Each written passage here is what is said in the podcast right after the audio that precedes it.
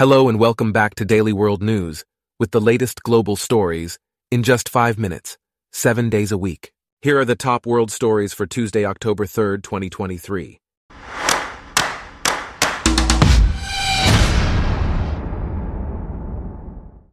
Today's episode is brought to you by Blogcast, your personalized audio feed, available on iPhone and Android. Timor Leste's president, Jose Ramos Horta, has responded to criticism of the country's new partnership with China. He rejected concerns about military engagement and accused detractors of imagining Chinese ghosts. Ramos Horta emphasized the importance of close ties with all global powers to secure Timor Leste's future. The partnership with China includes plans for trade, infrastructure, and improving food sufficiency. While military cooperation was mentioned in the joint statement, Ramos Horta clarified that it was not discussed as part of the bilateral relationship upgrade. In other news, Ukraine's President Volodymyr Zelensky expressed confidence that Ukraine would join the European Union in the future. The European Union foreign ministers met in Kiev and announced a new military aid package worth 5 billion euros for Ukraine. The EU emphasized the importance of defense support during the ongoing war. The United States government has warned Congress about running low on funding to replace weapons sent to Ukraine. The Kremlin has not commented on the U.S. Congress decision to omit aid for Kiev. Mexico's president has urged Washington to provide more resources to help Latin American countries. Meanwhile, UNICEF has arrived in Nagorno Karabakh to assess the humanitarian needs of the region. The largely deserted area was reclaimed by Azerbaijan in a military operation, causing the ethnic Armenian population to flee. Over 100.5 thousand people have fled to Armenia. Many Armenians feel that the international mission's visit came too late. The number of civilians remaining in the regional capital is very low. Armenia is facing a major challenge in housing the sudden influx of refugees. In economic news, the S&P Global Canada Manufacturing Purchasing Managers Index fell to its lowest level since May 2020. The reading of 47.5 in September indicates contraction in the sector. The Bank of Canada kept its key interest rate at 5% due to weak market demand. The employment index showed a decline in staffing levels for the fifth consecutive month.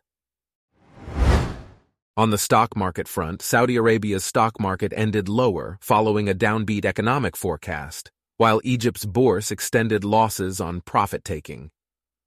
Saudi Arabia has lowered its growth forecast and expects a budget deficit this year. The country plans to tap the international debt markets to finance a projected deficit in 2023 to 2024. Oil prices rose above $90 after Riyadh extended a voluntary oil output cut. Egypt's blue chip index dropped, and most stocks on the index were in negative territory. Moving on to New Zealand, the country's youngest political candidates have faced targeted abuse on the campaign trail. One candidate was physically assaulted, while another was jeered at for using Maori words during a debate. Political leaders have condemned the attacks, and there is growing awareness of racism and misogyny in political parties. Efforts are being made to address these issues and promote inclusivity. In a sad development, David Jowitt, a British academic, has passed away at the age of 82. He made significant contributions to Nigerian English scholarship and spent over 50 years teaching in Nigeria.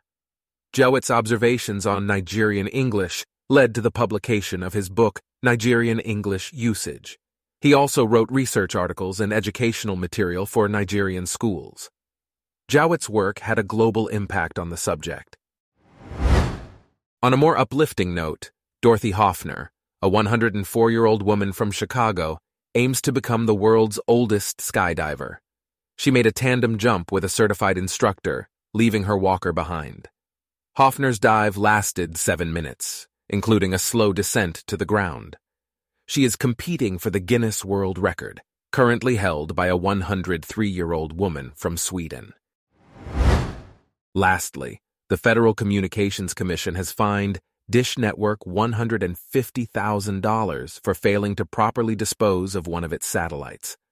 This is the first time the FCC has issued such a penalty.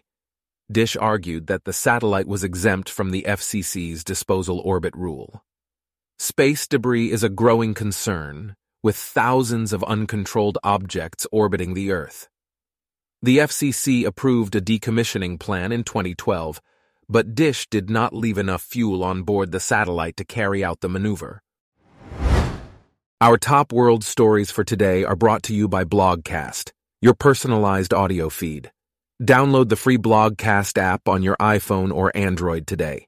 If you enjoyed this, please consider listening to our other podcasts Daily Business News, Daily Tech News, Daily Science News, and Daily Lifestyle News. Thanks for listening. Blogcast.